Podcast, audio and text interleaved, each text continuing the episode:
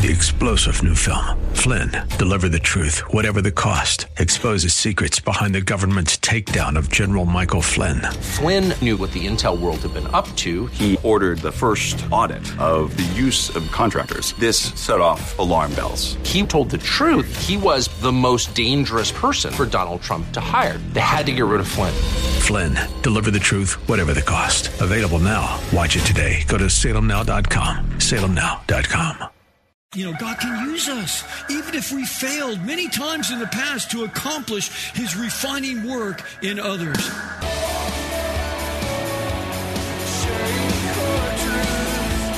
Welcome to Core Truth Radio, a radio ministry of Core Church Los Angeles, with pastor and Bible teacher Steve Wilburn. Pastor Steve will be teaching the Word of God with truth right from the Bible. For more information, go to core church l a dot org. Today, we're picking up in part two of our message titled, Making a Man or Woman of God, in Genesis chapter sixteen and seventeen.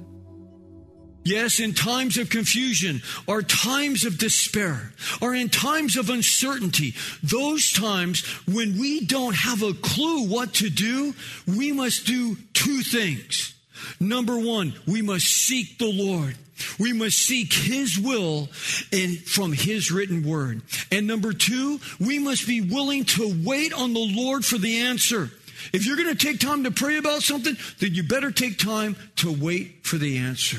First, we must seek Him, like what we're told in Isaiah chapter fifty-five, verse six. It says this: "Seek the Lord while He may be found. Call upon Him while He is near. Let the wicked forsake his way, and the unrighteous man his thoughts, and let him return to the Lord. And God will have compassion on him, and to our God, for He will abundantly pardon." He says, seek the Lord, because God will listen to you. Listen, I can tell you this. I don't care who you are. I don't care where you came from. If you pray, the Lord will listen to you. If you pray, He will listen to you. If you seek Him with a heart that is genuine and just like, oh, God, I just want to hear your word. I don't know what to do here. But when you seek Him, you better make sure that you're waiting and listening for the answer. Because He goes on, I, I love that verse in Psalm twenty-seven, verse thirteen, and it says this. He says, I would have despaired unless I had believed that I would see the goodness of the Lord in the land of the living. Wait for the Lord. Be strong and let your heart take courage. Yes, wait for the Lord. He goes, I would have despaired if I had no one else to turn to. But Lord, I came to you, so I'm going to wait for you. And I'm not going to move on this important decision. Look, I have kind of learned in life through the years, it's like, you know, if me and my wife can't come to an agreement, I, I kind of like, well, then maybe we just don't do anything then. You know, because I value what she has to say, and it's like if we can't be in agreement, then I usually just don't don't do it. You know, and it's like I, I just I just I want to wait until the Lord puts us both on the same page. You know, and so it's worth to seek the Lord and then to wait for the Lord. But some might say, but wait a second, Pastor, hold on. Abraham's been waiting a long time. Come on, it's been ten years now. It's obvious he's not a spring chicken anymore. He's already eighty-five years old. Yet, we are never to forget these three things about prayer. Don't ever forget these three things about prayer. Number one, God will always answer your prayer. I just know that. You pray, God's going to answer that prayer. You have to take that to the bank. God will always answer. Hold on. Number two, He will not always answer in our timing. So, you know, we're praying like, okay, Lord, I, I prayed. You know, well, I'm waiting for the answer. And sometimes you're going to have to wait. You're going to have to wait. It's not going to happen immediately. You're going to have to wait. And number three, you can guarantee this, God's not always going to answer the way that you want it answered. Because when we're praying, aren't we kind of praying what I want? Like, oh, Lord, open this door so I can do this. Oh, Lord, give me this so I can have that. Oh, Lord, you know, and we're praying a specific prayer because we want a specific result. God's not always going to answer the way that you want. So you might be saying, well, Pastor, I've been praying for something for twenty years, and I'm still waiting. What do you guys say about that? And I'm just going to say, well, twenty years ago, He answered your prayer. And it was no, okay? It was no, okay? So it was no twenty years ago. It was no ten years ago. It was this morning when you prayed it again, it's still no, okay? So He was faithful. He answered his prayer. It was just no. see, we don't always like what the answer is because we're praying and we want the answer that we want. But God's like, I'm not going to answer that prayer in the way you want it because that will hurt you. I'm not going to do that. Maybe there's some listening right now and you've been seeking the Lord and no answer has come to you yet. So you've decided to do your own thing, for you have lost hope and now you're second guessing God. All I can say to you now is be careful. Be careful, for that's exactly what Abraham did here in our text. They jumped out. They took the shortcut. And now, guess what? They're paying a price for it. And it's a heavy price. His wife is blaming him. What did you listen to me for? What's wrong with you? Yeah, you didn't have any problem going sleeping with the wife. I didn't see you hesitating on that. You're going to sleep with, you know, the young maid. It's like, oh my goodness. And each and every one of us today are paying a price for what he did. You're thinking, how are we paying a price for this sin? Well, listen to what God said about the son that would be born to Hagar. Look what he says here, picking up in verse ten. He says, moreover, the angel of the Lord said to her, what? Hagar, because she took off and ran because Sarah was treating her poorly because she said, your man is my man now. Okay, so he says, I will greatly multiply your descendants so that they shall be too many to count. He's, she's saying this to Hagar. And the angel of the Lord said to her further, behold, you are with child, and you shall bear a son, and you shall call his name Ishmael, because the Lord has given heed to your affliction, and he will be a wild donkey of a man. His hand will be against everyone, and everyone's hand will be against him, and he will live to the east of all of his brothers. Well, how'd you like to have that in your womb? Okay, you got the wild donkey in you, girl. And man, he's going to be against everybody and everyone's going to be against him. No one's going to like this guy. Yes, Hagar ran away from the miserable situation that she was in. She didn't like Sarah, and Sarah made her pay for it. She treated her harshly. Yet notice back in verse seven, God found Hagar as she ran away. This wasn't his will. God didn't want any of this. She's just a, the servant girl, okay? And she got sucked into this whole drama thing here. And Hagar was now in the middle of it. And God, in his mercy and in his grace, reaches out to Hagar. Notice in verse eight, God said to her, where have you come from? Hagar, where are you going? Where are you going? You, you ran away. You're in the middle of no man's land. You're over here by a willy bush here. It's like, where are you going to go? What are you going to do? Where are you going, girl? Think about it. I wonder if maybe you, like Hagar, are on the run today for some reason. Because maybe you're suffering from a shortcut that you took in your life. You, you made the shortcut. It was your plan over God's plan. Maybe it was someone else's shortcut, but, you know, you're paying the price for what their decision was. And now it's costing you. I can just say this to you today. Don't lose hope. Don't lose hope. For even as God is meeting Hagar, he will meet you also.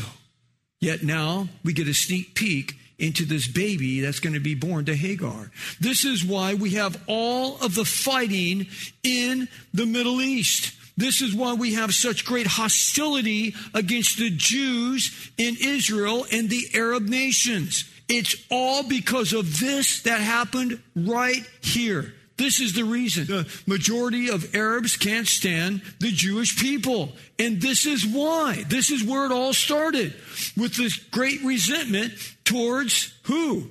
It's the resentment that Ishmael will have against the promised son that will eventually come, Isaac. And this is where the division started. It's all right here. And as God put it in verse twelve, this wild donkey of a man to be born is the founder of these Arab nations. And we will see this start with great resentment towards, again, his future brother, the promised son of Abraham, Isaac. Yes, this jealousy still exists, where the Arab nations feel that the promised son of Abraham was Ishmael. See, they say, we're the chosen people. See, we're the ones, because Ishmael was Abraham's firstborn. And that's where the Arab nations are so resentful to the Jewish people, because they say, we're the promised ones. And guess what? It was Isaac. It was always Isaac. Ishmael was never supposed to happen. It's just, it's, so it's not true. The promised son is through Isaac, the one that came through Sarah's womb. We will see that in the coming chapters, which brings up our final point, God's plan re-embraced. For throughout the whole Bible, we can clearly see the true heart of God.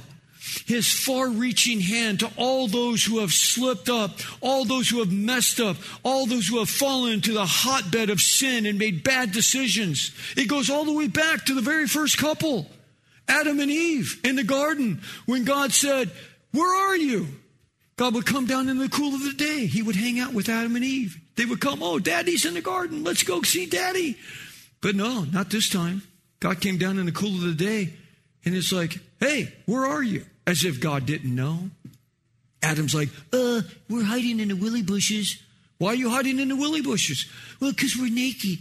Well, who, who told you you were naked? Uh, well, uh, uh, did you eat of the fruit that I told you not to eat of? Uh, well, it was the wife that you gave me.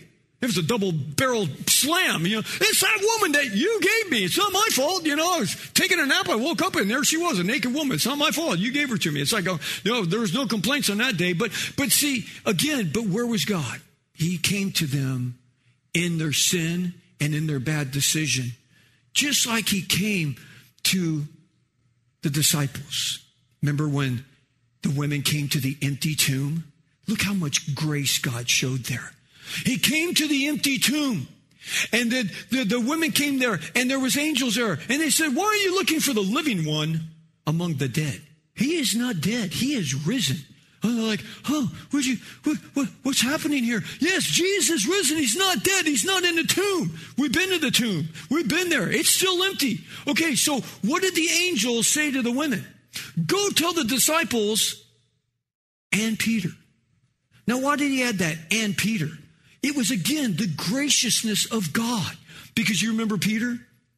Remember on the final night at the Last Supper, just hours before they would come and get Jesus and start beating him to crucify him? Remember Peter's like, "Hey, Lord, just want to let you know, though all of these, you know, peons here will reject you, I will never reject you." Who's he talking to? He's talking to the other eleven disciples. "Though all of these will turn their back on you, though all of these will will, will turn their to, turn away from you, not me, not Peter. Remember, I'm Peter. My, my name's Petros. Uh, It's, I'm a rock."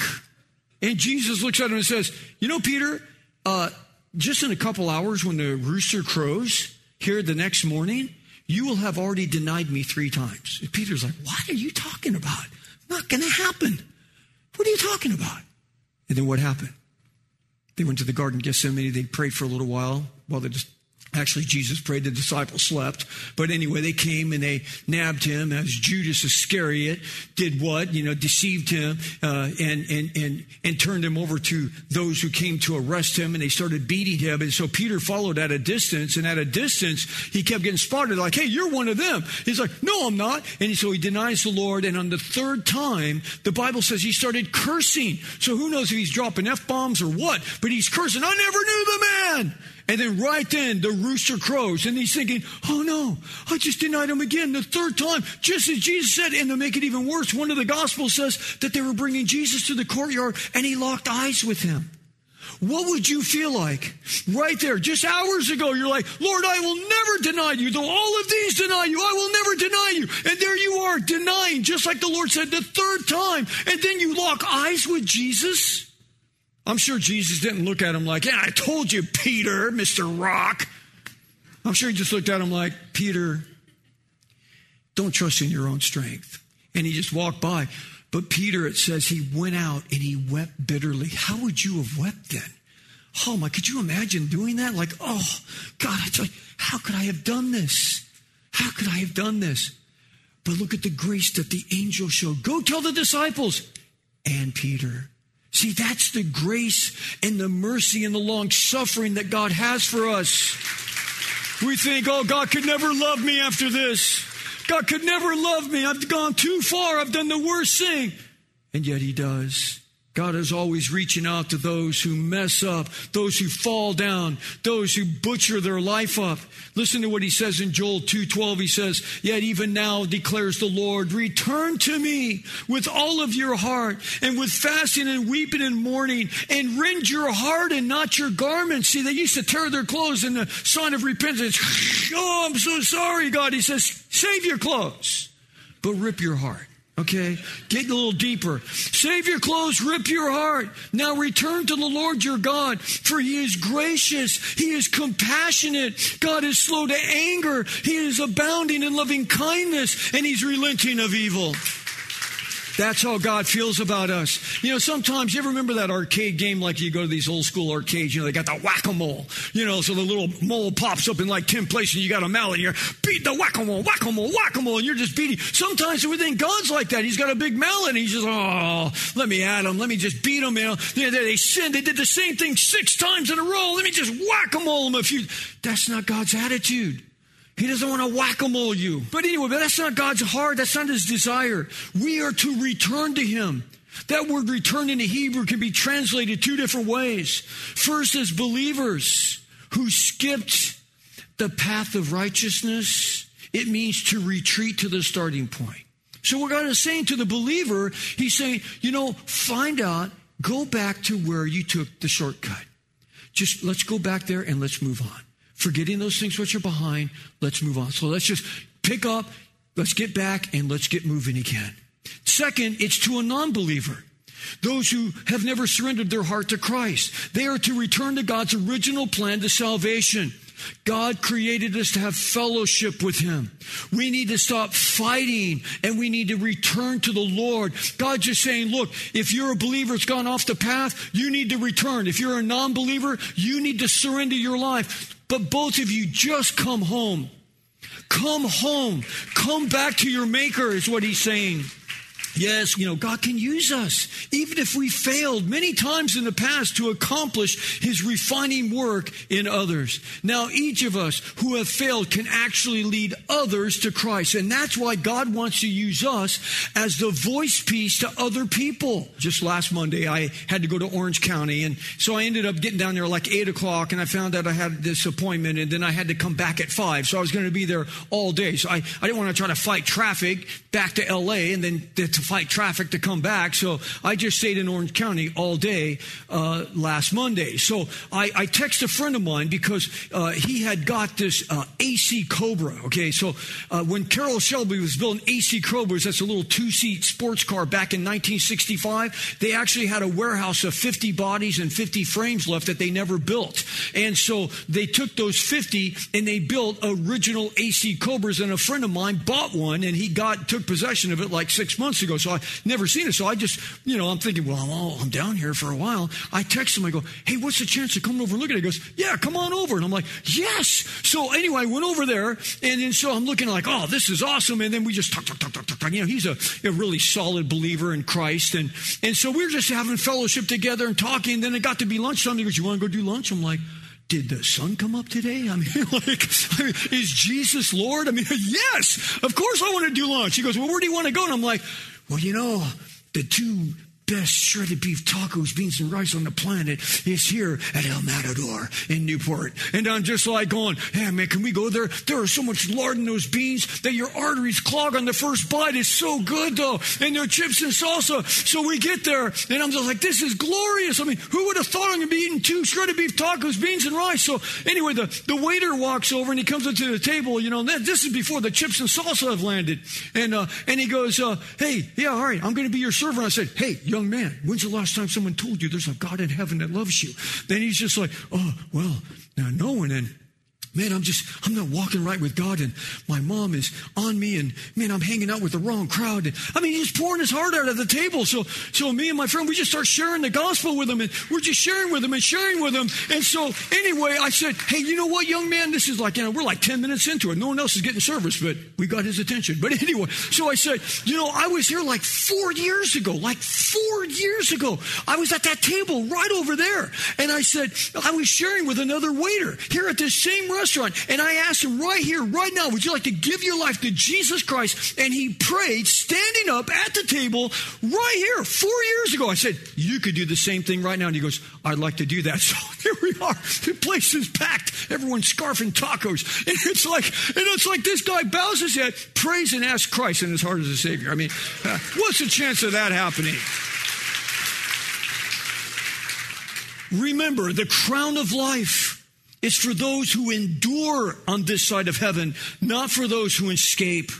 The afflictions we all face are God's agents to work out his eternal weight of glory in our lives. I wonder how much of our treasure in heaven will depend on how we handled our earthly hardships. Let's not forget, bad choices, they rob us of God's peace. Bad choices rob us of God's joy. They rob those that are around us from the message of hope because we're all convicted and we're all, you know, feeling like lousy, worthless sinners. So, so we don't share our faith because we're all under walking under a cloud. And so it rips everybody off. Everyone loses. How much of our treasure in heaven is going to depend on how we handle these things? This is why we must submit to the Lord. This is why we must submit to God's word. Do as our Father in heaven has told us to do. I love what it says in Romans eight seven. It says, the mind that is set on the flesh is hostile towards God. So if you got your mind set on things of the world and things of the flesh, you are in hostility towards God. He says, for it does not subject itself to the law of God, for it is not even able to do so. Don't be hostile towards God. Submit yourself to him. Submit yourself to his word. But getting back to Abraham, he had to get back to basics. God, he had to get back to God's plan. So God reminded Abraham in his latter years. And this is what he said. Now, again, we're another fifteen years down the road here from this whole mess up. Not quite that much, over ten though. He says in, in Genesis seventeen fifteen, he says, then God said to Abraham, this is about twelve years actually. He says, as for Sarah, your wife, or Sarah, he still calls her here, you shall not call her name Sarah, but Sarah shall be her name. So this is when he changes her name from Sarah to Sarah. And I will bless her, and indeed I will give you a son by her, not the maid. Then I will bless her, and she shall be a mother of nations. Kings of people shall come from her. Then Abraham fell on his face, and he laughed. And he said in his heart, will a child be born to a man that's a hundred years old? And will Sarah, who is ninety years old, bear a child? Hey, that's something to laugh about. It's a good question, right? Like, how many guys do you see that are a hundred and their wife is ninety that are popping out babies like Octomom, okay? Not too many, okay? But God said in verse nineteen, no, but Sarah, your wife, shall bear you a son, and you shall call his name Isaac, and I will establish my covenant with him and an everlasting covenant for his descendants after him. God says, oh yeah, laugh all you want, but guess what? You're going to be a daddy, and it's going to happen a year from now. Wow. Yeah, it sounded crazy. Got to admit, it, it sounded crazy back then. Sounds crazy today. But nothing is impossible with God. If you don't remember nothing else from today, know that nothing is impossible with God. So again, when's it going to happen? Go down to chapter seventeen, verse twenty-one. But my covenant I will establish with Isaac, whom Sarah will bear to you at this season next year. Get ready. Get the crib up. Get the little ornaments out. It's going to be a baby. We already called it. So you can go blue on this thing. Set up the baby's uh, room. Get the you get the everything going, because this baby's going to happen a year from now. I wonder how long you would wait for God's perfect plan. How long would you wait? Remember, Abraham was seventy-five years old when he first obeyed the call of God. Now he's a hundred. Been twenty-five years. I wonder how long you would wait for God's perfect plan. Or are you going to settle for the shortcut? Yes, there's God's plan. Then there's our shortcut. And then there's recognizing our plan, our shortcut, that it bit the farm, that it's not that good. And then we can always change from our plan back to God's plan. That's all the time we have for today's message. You've been listening to pastor and Bible teacher Steve Wilburn of Core Church Los Angeles. If you'd like to hear more messages by Pastor Steve, download the Core Church Los Angeles free app, available on iOS and Android. Core Church is sponsored by and a listener-supported outreach of Core Church L A. If you have been blessed by this program, consider supporting our radio ministry by texting Core Church L A one word, that's Core Church L A, to seven seven nine seven seven. And remember, there's a God in heaven who loves you.